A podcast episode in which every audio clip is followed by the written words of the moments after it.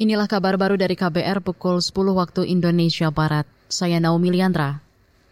Presiden Joko Widodo menyebut 96 persen masyarakat Indonesia percaya kepada Tuhan. Berdasarkan hasil survei lembaga internasional, angka itu merupakan tertinggi di dunia. Kepala negara menilai kepercayaan terhadap Tuhan menjadi salah satu modal kuat menghadapi berbagai masalah yang ada. Dia menjamin pemerintah berkomitmen mewujudkan kehidupan beragama yang baik, nyaman, toleran, dan kondusif.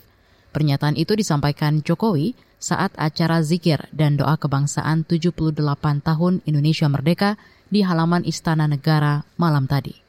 Marilah kita terus merawat kerukunan kita, merawat toleransi kita, sikap saling menghargai, sikap saling menolong, agar bangsa ini dapat menjadi bangsa yang bersatu, bangsa yang maju, bangsa yang baldatun, toibatun, warabun, gofur.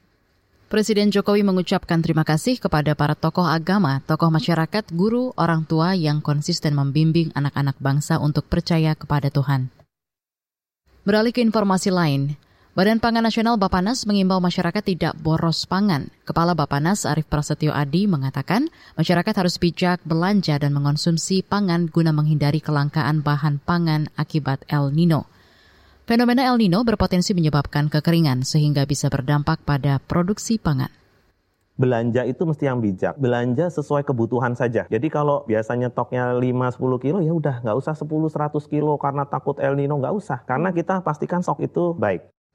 Kepala Bapanas Arif Prasetyo Adi menyebut akibat boros pangan Indonesia kehilangan makanan atau food loss dari sektor pertanian sekitar 14 persen, sedangkan makanan yang terbuang atau food waste mencapai 17 persen.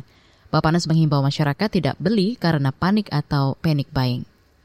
Kita ke lantai bursa. Indeks harga saham gabungan IHSG dibuka melemah di awal perdagangan dua hari berturut-turut. Indeks pagi ini anjlok 13 poin ke posisi 6.873. Sebanyak 180-an saham melemah, 160-an saham naik, dan 190-an saham stagnan. Pada menit-menit awal, nilai transaksi perdagangan mencapai 1,5 triliun rupiah. Sebagian besar indeks sektor turut melemah mengikuti pergerakan IHSG. Sektor dengan pelemahan terdalam yakni barang konsumen primer. Sementara itu kurs rupiah di pasar spot melemah 0,18 persen ke level 15.143 per dolar Amerika Serikat. Demikian kabar baru, saya Naomi Liandra.